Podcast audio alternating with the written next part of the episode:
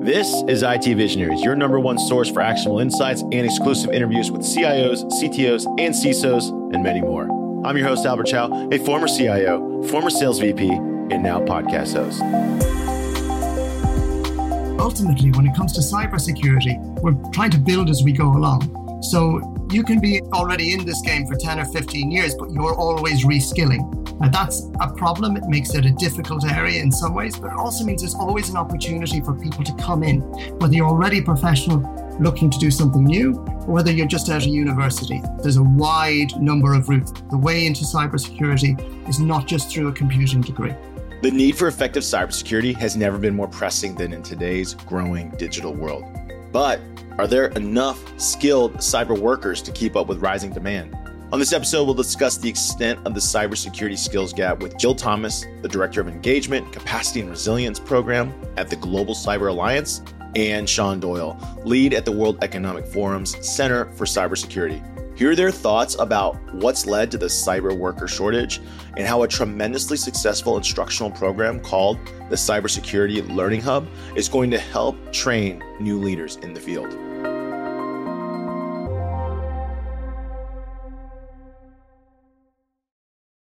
Welcome, everyone, to another episode of IT Visionaries. And today we have two special guests that are transforming the way we are going to be skilled and how we're going to work in the future. We have Gill Thomas. She is the Director of Engagement for Capacity and Resilience at the Global Cyber Alliance. That's globalcyberalliance.org. And we have Seán Doyle. He's a lead in the Center for Cybersecurity at the World Economic Forum, weforum.org. Seán, Gill, both of you, welcome to IT Visionaries. Great to be here. Glad to be here. Awesome.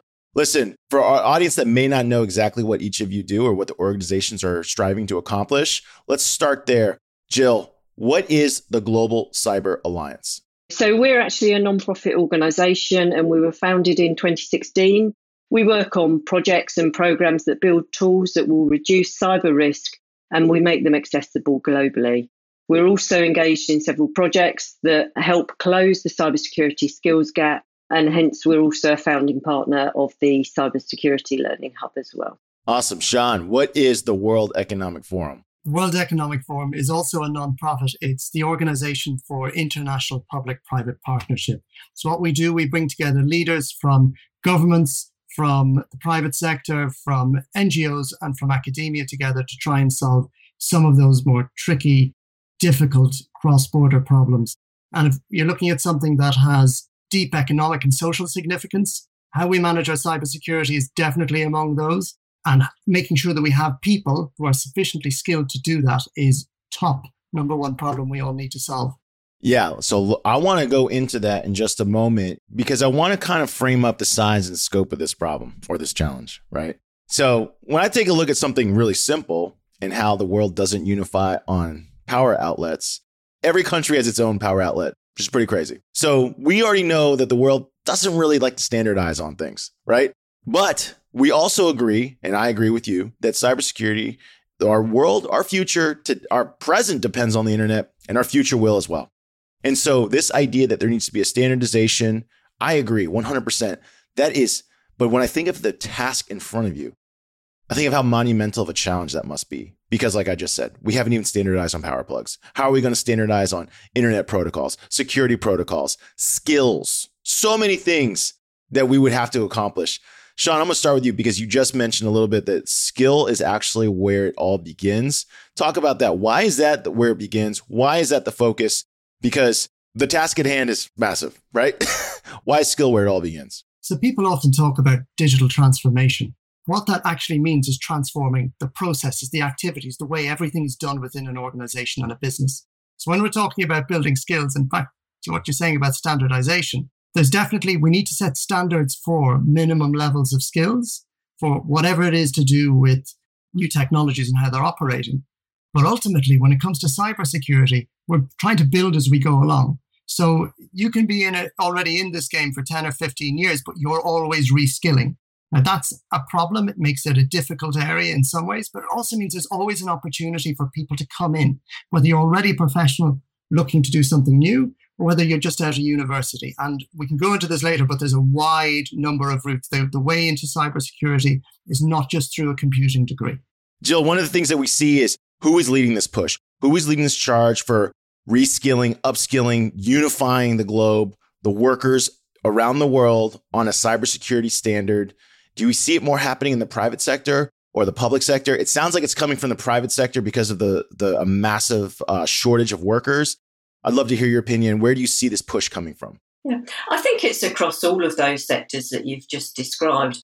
Particularly, there is a huge gap in terms of cybersecurity skills in, within the within the industry, within the private sector itself. There are so many openings for cyber professionals, so many vacancies that need filling, and particularly where we're seeing uh, with digital transformation, the move from people-related jobs to technology doing those functions themselves and therefore, we have the workforce there. We have those people that just want to retrain, reskill, so that they're able to support the need for those um, technology related jobs. They've got so many transferable skills that are available. It's not just technology and cybersecurity, it's about people skills, it's about soft skills, it's communication. There's a whole host of areas that people move into within cyber.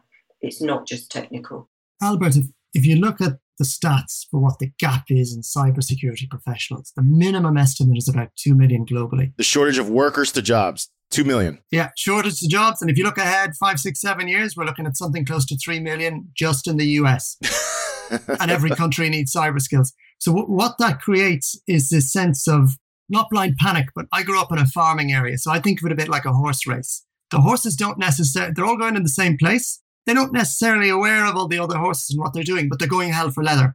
So in a small number of countries, we've seen governments are actually able to do really very, very good job. You've got countries like Israel, which, which simply because they have this the, the system of everyone coming through the military, it allows them to, to train people up um, a bit more easily. Very few countries have that kind of setup there to, to build off. But what it means is you've got the private sector trying to fill these jobs or trying to create the skills, often in isolation, one company against another just looking again at that gap, if we're to fill this, it can't be a competitive space. There needs to be, at a minimum, uh, coordination across sectors uh, as to how to create the cyber skills that they need, because they can be quite specific sector to sector. And so a lot of governments are doing excellent jobs, really doing things, everything from raising awareness just in the public discourse to setting up training, um, as only governments can do, thinking very, very long term, starting training in secondary school or high school level, and looking at how to take graduates who aren't necessarily from technical skills and bring them into the wider area of cyber work. So who's doing it? Where's the push from? It's from everywhere. It's from absolutely everywhere. The, the problem is that at the moment there isn't enough people kind of running, not even together, but even in the same direction. There, there's a degree of we must do something and action is being taken, but not as coherent as we would like it to be to really start filling uh, this skills gap. And one of the really interesting things about this, cybersecurity traditionally people who come out of universities, we've got very good evidence that you can train people up in an apprentice model. Okay. What that means is that this is a way that you can create skilled, lifelong jobs because this problem is, is not going away. It's one that we have to manage. So, skilled, lifelong jobs for people who haven't gone through the, you know, the full end of university education system.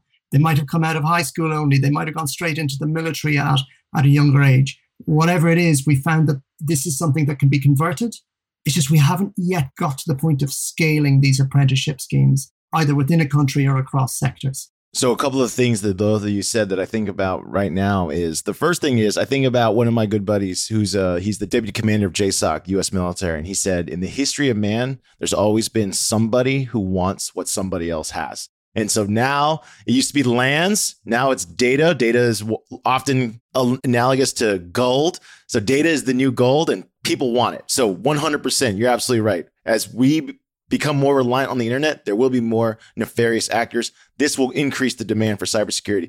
The other thing, Seán, you just touched on in just a moment ago, which I, I want to dive deeper into, is this idea that there has to be some type of unification system to push it forward. You mentioned Israel, and one of the things that has been cool about IT Visionaries is we've had a lot of Israeli defense companies join us on the show. And you are correct. So, for those who have not heard those episodes or aren't quite familiar, in Israel, every citizen is required to serve in the military. And a lot of this funding is coming from their country, their government. Do you see this, Seán, as something that other countries will start adopting where, hey, because the desire to learn is a major thing, the payment or the financial aspect of how do I pay, you know, how do I afford to take these courses is probably another. Do you see governments taking a bigger role similar to what Israel has done to pushing this forward to close that skills gap where they're going to say, hey, we're going to introduce programs. We got to get more interested, technologically smart, competent people that want to be in this field? yeah, I think we're in a lucky period at the moment, at least for someone like me who's looking at this from a research perspective, in that a lot of governments are experimenting and they're doing quite different things in some places. So some are doing, I think in the in the US example, they're doing an awful lot, but one of the things that's coming out is messaging. So President Biden came out a couple of months ago and says we need to train X million cyber people. Very quickly, you have private sector companies lining up and saying we can do at least some of it. So Fortinet, one of the partners in the cybersecurity learning hub system, which we try to use to bring people into cybersecurity, which talk, we can talk a bit more about later. But they made a separate statement saying they will train up 1 million people. So in countries like the US, the government is doing stuff, but it's also setting the, the environment for pr- the private sector to take steps. If you look at smaller places, so um, Dubai has a cyber capacity building program for its city, which is linking in elements of cyber skills and cyber skills development into almost every bit of funding it has for things such as transport, schools development, etc., etc. So that's a very different model. Depending on the size of the country, they look at it differently. What we're seeing, the good news, is lots of countries are beginning to link things up. Now, where's the big gap? It's sometimes in the countries of the global south, where they're often trying to think, well, we need to develop our basic digital infrastructure and cyber skills, it's not that they're a luxury, they're simply not something we can access. Thankfully, again, what we're seeing is countries taking a really wider view. In the last year or so, the World Bank has set up a trust fund specifically for cybersecurity skills, which it's linking to its development fund funding going into countries in the global south. So the problem is yet to be solved everywhere. Sure. On one, we're seeing really interesting experiments, but on the other, we're also seeing an awareness that this is this, this problem needs to be solved to some extent globally, or it's not going to be solved at all because everyone's interlinked. That makes total sense. Gill, do you for most subjects there's like a curriculum of building blocks. Hey, we learn this together. If everyone's attacking this problem in a different way, is there like a standardized curriculum? Like how do people unify on that? Because different companies are gonna have different needs. I can imagine if this was left only to the private sector, let's say I had a huge skills gap shortage. Well, I'm going to open up training where I have gaps, not where I have strengths. And my if my gaps and strengths don't match someone else's, now if I were a student, let's say, to learn these things, I'd have two options. I'd basically have two options. I could learn this skill, I could learn this skill over there. I don't have a unified way to build, I guess, many people together. I'm assuming right now every it's like every person or organization for itself, but do you see this type of merge? Will it start happening, do you think? Uh, some type of curriculum standardization? Yeah, and again, it is across different countries. So, for example, in the UK, we have the National Cyber Security Centre. They operate a scheme known as Cyber First, and that takes students, provides them with extracurricular activities from from a young age. So, so puzzles, so um, competitions, residential courses to introduce cybersecurity to these students, and then moving through to sponsorship and bursaries as they move through university. We also support work placements and um, we provide summer placements for some of these students so they can actually apply what they're learning in the classroom into the real world. Um, we work with other consortiums. Um, there's 12 universities, for example, form what's known as the Consortium of Cybersecurity Clinics. And between those, there's curriculum that is being standardized because it makes a lot of sense that you only need to develop these curriculums once and then they're repeated across different organisations, different universities. They're then able to not only learn these skills in the classroom, but also go out within their local communities and help those small businesses within the local communities identify what those risks are in those small businesses, provide them with support and advice, and improve the um, the cyber posture of those small businesses, whilst at the same time giving themselves those skills in the field skills which will be so important as they actually move into careers themselves. And there's a number of different examples of, of that taking place in different countries as well. You know, there's a number of different schemes and projects that are out there. We we also work with the Atlantic Council, who developed a program, a strategy challenge known as Cyber 912, And that brings students from a whole host of different disciplines. It's not just about computer science or cybersecurity courses. It's about bringing a diverse group of disciplines together to look at an unfolding cyber attack scenario and work out how would I be advising on policy, how what recommendations would I be providing and giving them a real life snippet of what life in cybersecurity is like. And through competitions and through initiatives like these, we're actually seeing people making career choices to move into cybersecurity, whereas before they just genuinely wouldn't have had a clue as to what was involved. On the question of companies only looking to fill their own gaps now, through bitter experience, a lot of them are learning that that's not going to be enough. So if you have the, the huge gap in available positions, and as Gill said earlier, nobody is unemployed for long in cybersecurity. The workers are very, very mobile. And what that means is that you need to think very much about not just what's there at the moment, what will keep our staff there, but also what's coming down the line, whatever new technologies are there. And what that means is that when it comes to developing training, very often we're looking at creating a career path that gets someone into cybersecurity. And after that, it's a question of following what's happening on the job, following whatever the, the latest technical developments are out in the market and building your skills around that.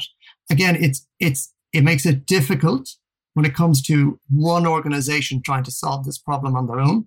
It, it does create opportunities if there's a degree of collaboration across sectors.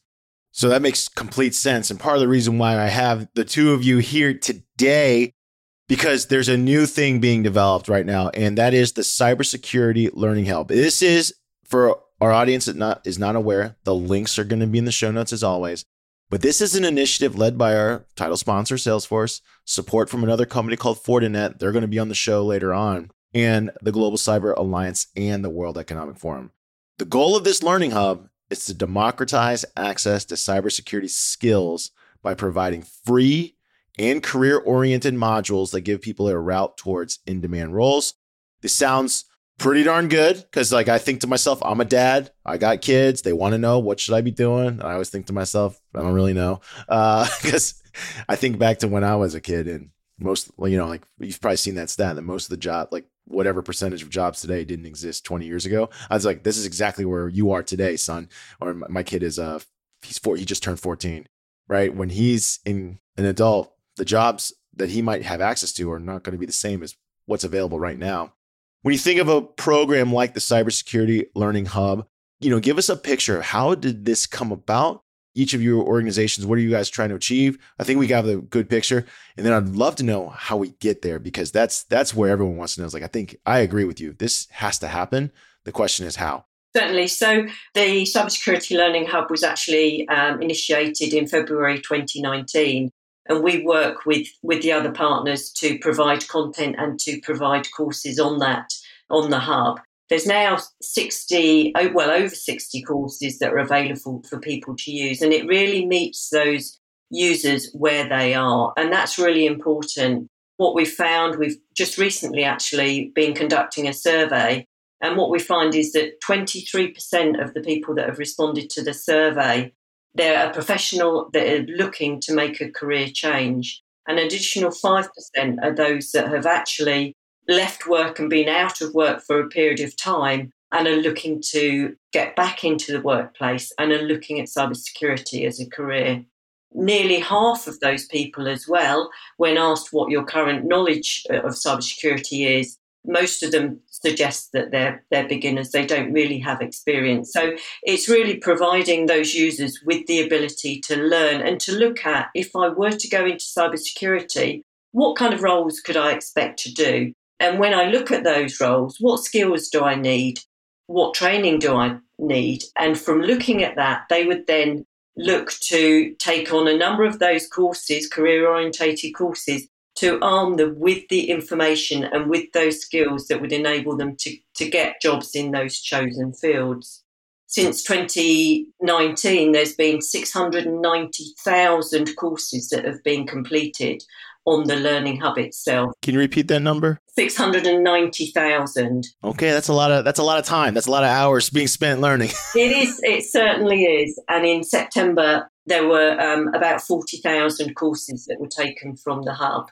Um, and each course actually has, on average, a 97% completion rate. So we're doing something right here. Um, it's really, really, it's a vital resource, and we're certainly very, very proud to be a part of it. Seán, what do you see pushing that completion 97%? I mean, I don't think I complete 97% of anything. Uh, I barely watched all of a Netflix movie. So this is this shows to me, like you said, there's appetite, right? And then probably shows to me that the the course is probably pretty good. Like, where do you, what do you see pushing it forward? And and also the catalog is going to keep changing. Of course, you kind of hinted at that. Give us an idea of what you see happening. Who is contributing to the courses to make it?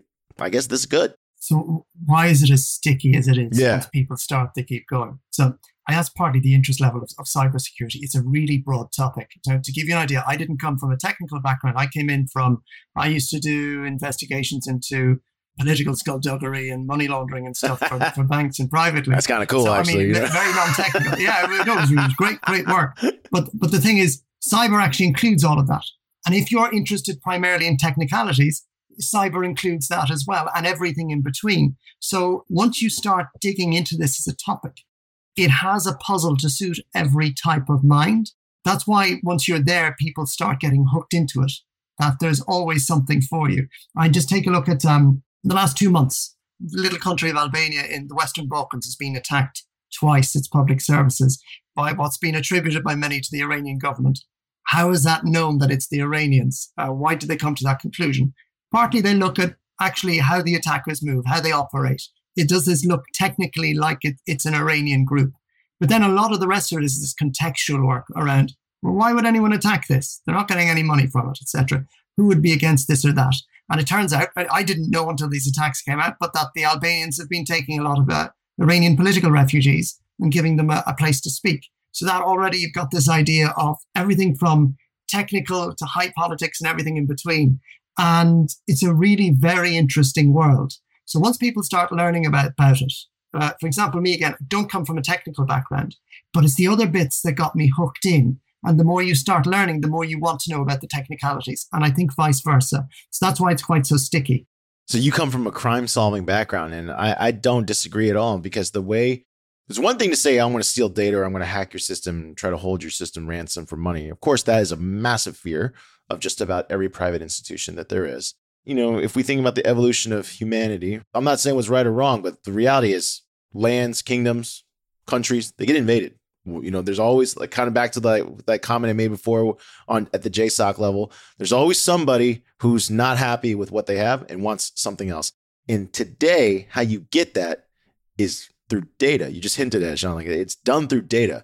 So I never really put it on that spin. For for the courses, are they all just technical? Are they just like just technical courses where people are kind of drawing conclusions to say, okay, if I learn this skill, I can then apply it here?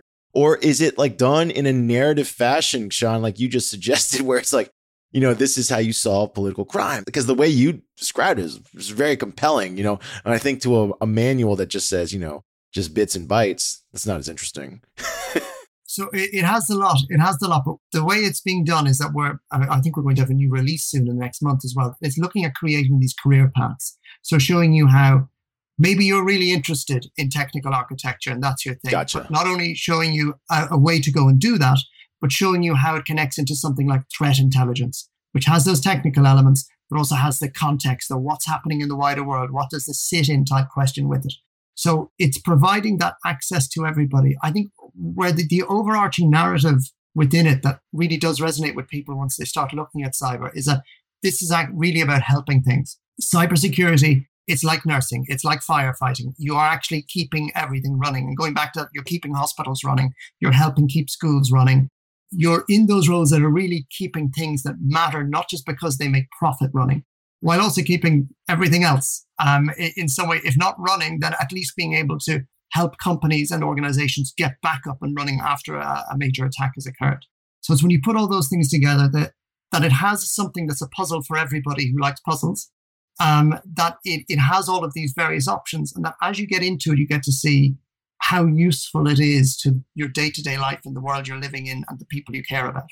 Gill, I'd love to hear your perspective too. What do you see happening that's making this so compelling for the audience? Because those numbers, that completion rate, the way just Seán describes the different angles and routes that people can take.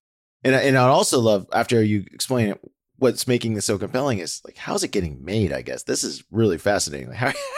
Because I go back to that plug example I used from the start. It's really hard to get consensus. So someone is coming together and saying, this is a great curriculum, or we're building a curriculum in a way with some level of consensus that says this is going to get pull people through because that that success rate or completion rate is a is it you know is an example of that. And it's tackling the the problem from all angles. So it's tackling the problem at the source of the problem, the internet, addressing what um, how the internet works, and, and trying to achieve that standardization and identifying those malicious domains, the, the threats that are occurring, and just stopping them hitting the internet in the first place.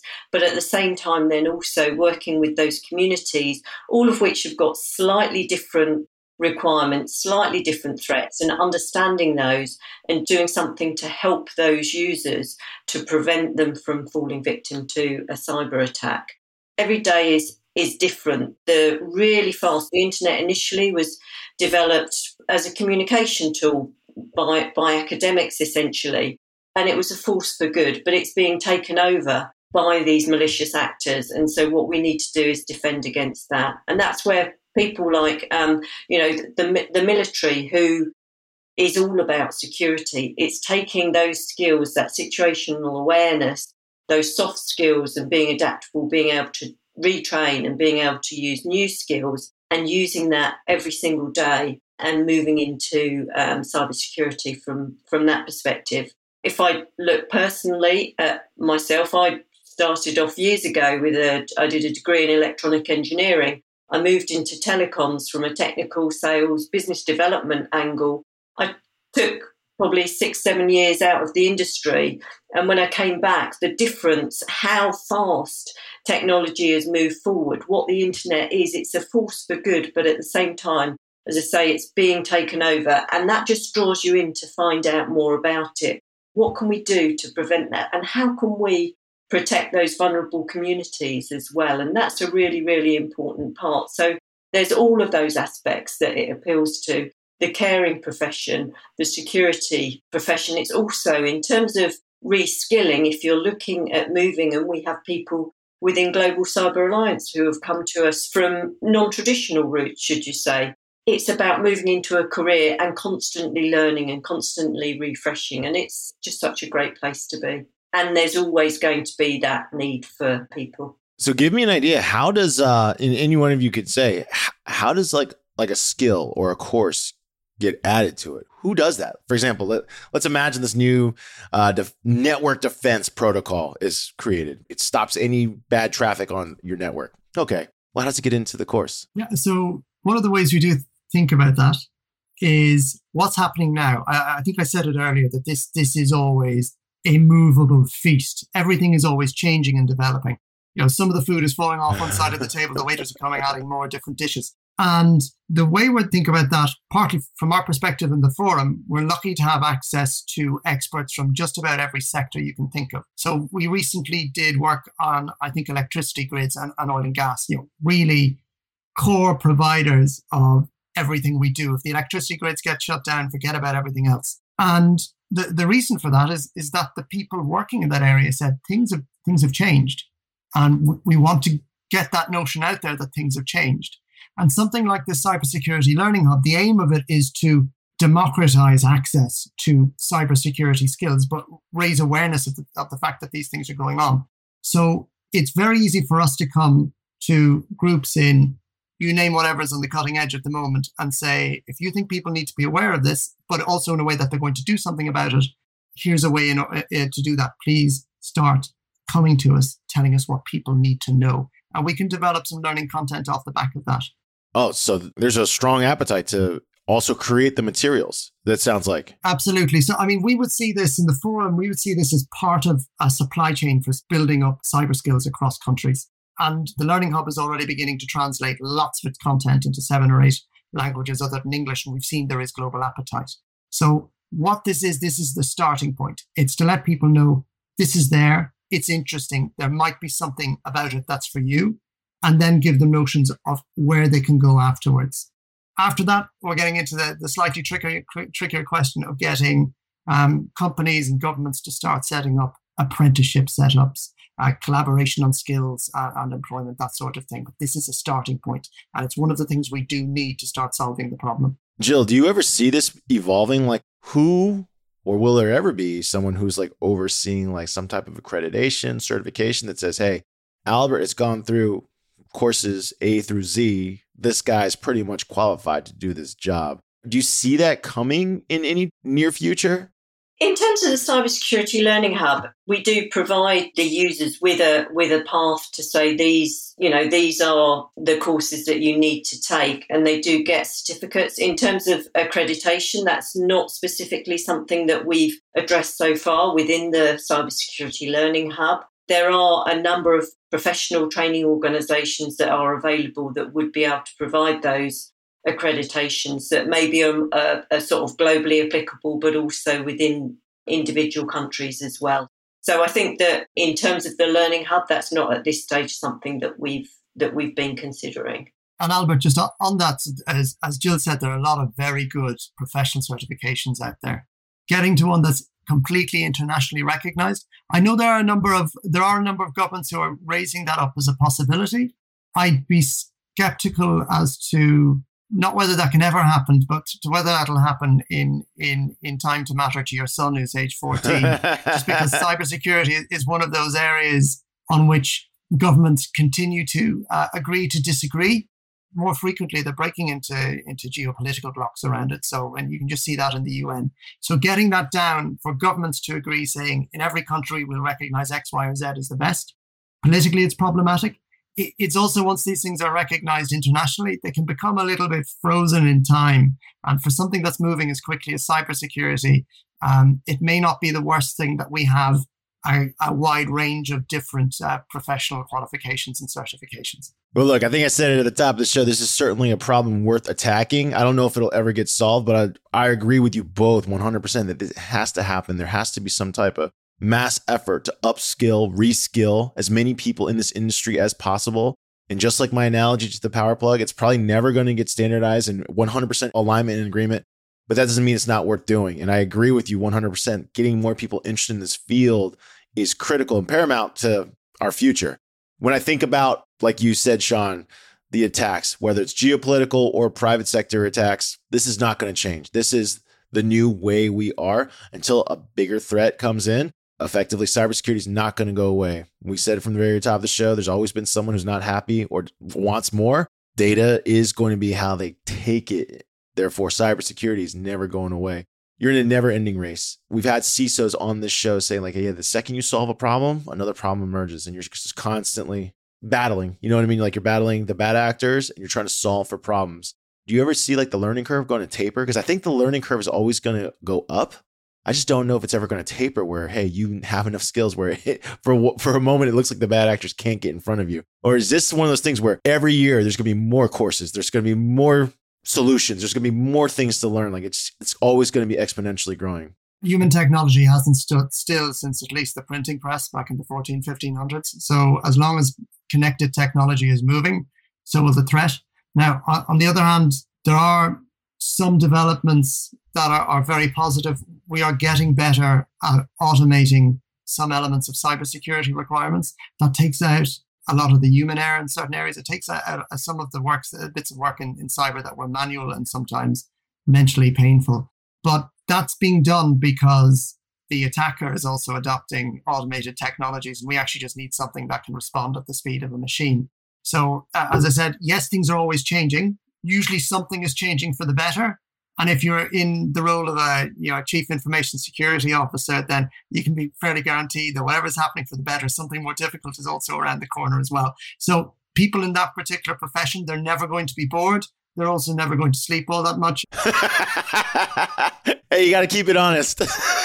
but they're, they're interesting, interesting. I like that. It is that saying that says we have to be right 100% of the time. They only have to be right once. Um, and that's what keeps you on your toes. and that's also room for positive, positive developments. Organizations getting better at saying, we will get hit. How do we recover? Rather than just, I want to be 100% safe, which isn't possible. That's true. We've seen investments in uh, CIOs come talk to us about disaster recovery. They're more concerned about disaster recovery than ever before. It used to be like, hey, I got this backup server. It turns on when I get hacked. It's like now it's like disaster and recovery is like one of the biggest things. There's more levels of encryption and layering so that if you do get hacked, like, hey, it doesn't matter. You just stole a bunch of garbage. There's all kinds of new emerging fields, which are all, like you said, Seán, they're all part of cybersecurity. It just de- depends on where are you in that domain. Are you in the recovery side or are you in the prevention side, the encryption side? There's many places to play in this this field. Moving it into the boardroom, t- making sure that the board is taking accountability and are responsible for that response and, and seeing cybersecurity as a real business risk now, which maybe a couple of years ago they never did. It was just something that the IT department looked after or responsible for. But now they're absolutely accountable and it's absolutely a business risk. Well, Seán, Gill, it was awesome having you both on the show, kind of showing us and explaining to us what's happening in the world of cybersecurity around us, how the World Economic Forum is partnering together with different groups and organizations, and the Global Cyber Alliance are partnering together with private entities to build curriculums to help people get into the field, to upskill in the field, to reskill in the field, basically expand the field, right? and it was really great hearing all the things that are happening in that space. But before you go, it is time for the lightning round. The lightning round is sponsored by Salesforce Platform, the number one cloud platform for digital transformation of every experience. Seán, Gill, this is where we're going to ask you questions outside of the world of work so our audience can get to know you a little bit better. And we're going to theme it a little bit towards cybersecurity. Do you bank from your phone? Yes. Do you use a password manager? No. do you have crazy randomized passwords for every single account, or do you kind of use similar ones a little bit too often? I have different ones. I'm on the too often. I am my IT security team's nightmare, as they consistently tell me. I know what I should be doing. I don't always do it. I think that's the problem for uh, uh, uh, infosec professionals everywhere most people are like me, unfortunately. It's like dieting. We all know vegetables and fruits are the best for us, but that doesn't mean well that's what we'll eat. Do you use IoT devices? Because I'll tell you, I have a dumb home, I, but not because I'm a cybersecurity person. It's because I'm actually cheap. But the dumber my home gets, the more safe I feel. Actually. I don't really have uh, many. I don't really use IT, IoT devices in the home now. I don't see the need for a IoT toothbrush, for example. or toaster. How about you, Seán? Are you an IoT person? I do have some, but I minimize it primarily out of paranoia. But but also it's it's uh, it's not always necessary. But the thing to keep in mind is whatever about what's in our house, IoT is going to be much more necessary in things like manufacturing, factories, everything else. That's true. So security of IoT is going to be exceptionally important. And especially for those developing countries as well, Seán, in terms of how, how it supports agricultural uses and farming as well. So absolutely. Yeah, we've had some guests from um, Bayer and Monsanto and some of the uh, even Deere talk about some of the things that are happening and how food production is going to be computerized or how computers are going to play a part in food production in the future. Pretty fascinating stuff. And Albert, not to not to slow down the lightning round, but that's actually an area of optimism. IoT security governments are working well together to take a lot of the the stress away from retail users like you, me, and Gill? well, listen, I always like asking this question, these questions to CISO uh, or people in this realm because you kind of know about the threats, and then it's it's always interesting to see like, what about you personally? Well, like, what do you think? And uh, it sounds like you guys are similar to myself. You recognize the threats. Uh, you probably don't take all the precautions that you need to, but you, you do take some precautions. Uh, you have some trust in devices and stuff. And uh, if you're like me, whether you use IoT or not, I always think to myself when I read about these IoT hacks, I think to myself, man, it's actually just further supporting my cheapness. I'm just actually cheap. I don't actually care. I'm not worried about the security. I think one of you two said it's like I don't really find the need to have a Wi-Fi enabled pillow. Like it doesn't make sense to me. no, and also with IoT devices, quite often we've we've been sort of programmed to look at look at the cost um, as opposed to the actual security aspects that are associated with IoT devices. So, if you are to use IoT devices in the home, it's checking out those security credentials as opposed to how much does this cost necessarily because it can cost a lot more in reality um, if it hasn't got those those levels of security. Well, listen, I got a fun story for you. There was we had a woman uh, from Darktrace on our show once, and she was talking about how one of the casinos got information hacked from a Bluetooth enabled fish filter for all those fish tanks in the casino. it was able to connect to the network somehow and able to capture player registrations and player cards, like the high rollers, and it was able to capture their data so they could see their player cards and then they could actually use the player cards. That what the people were doing was they would come in with the player card and what they do is they're swiping it and it gets them like bankrolled. So they would get bankrolled chips. They'd leave, come back and cash their chips with this another person and walk out of the casino with money. And this is all done because of some Bluetooth enabled fish filter. So that's an expensive fish filter. Seán, Gill, it was awesome having you on the show. Thanks for sharing all the things that are happening with the Cybersecurity Learning Hub. For those that are interested, it'll be linked below. If you listen to Seán and Gill, by the time you hear this episode, there already will be more courses than there are today. So I don't even know if it's worth saying how many courses there are today. Thank you for both for joining us on IT Visionaries. It was awesome having you.